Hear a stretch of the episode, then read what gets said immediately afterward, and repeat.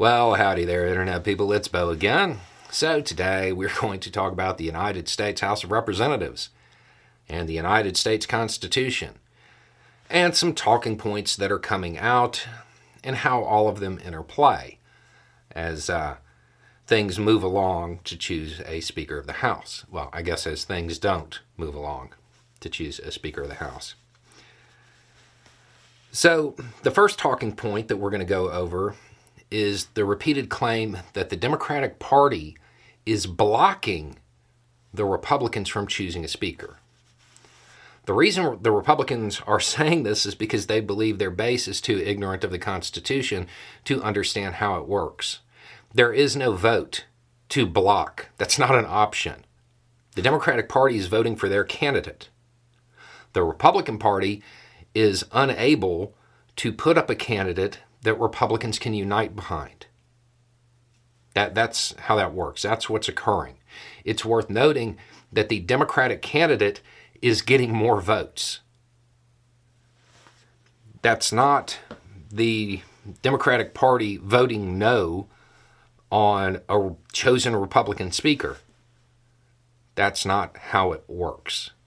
They made that up. They're lying to you. The other one that has come out, and this was broadcast on national TV, is that the Democratic Party should help the Republicans choose their speaker. Help the Republicans choose their speaker. Weird. Because I'm pretty sure in the Constitution it doesn't say that the Speaker is a member of the majority party. It says the U.S. House of Representatives the whole House of Representatives shall choose a Speaker. The Republican Party is so entitled that they feel the Democratic Party has to come to their rescue to help them choose a Speaker.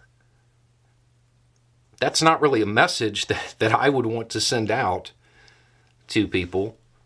This party is so broken right now.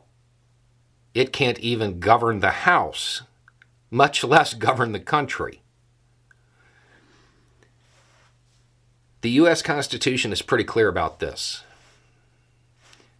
The House of Representatives chooses the Speaker, not the majority party.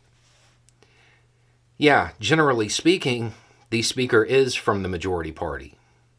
Why?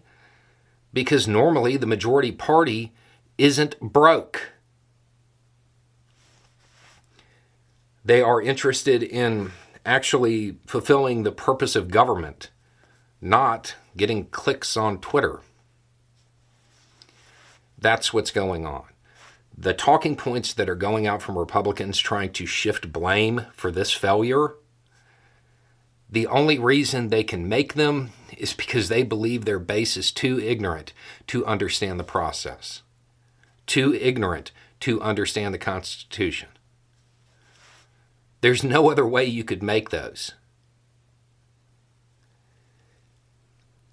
And as far as Democrats crossing over to help Republicans choose a speaker, I'd remind everybody that it is Jeffries that's been getting the most votes. So maybe Republicans should cross over and end this. Anyway, it's just a thought. Y'all have a good day.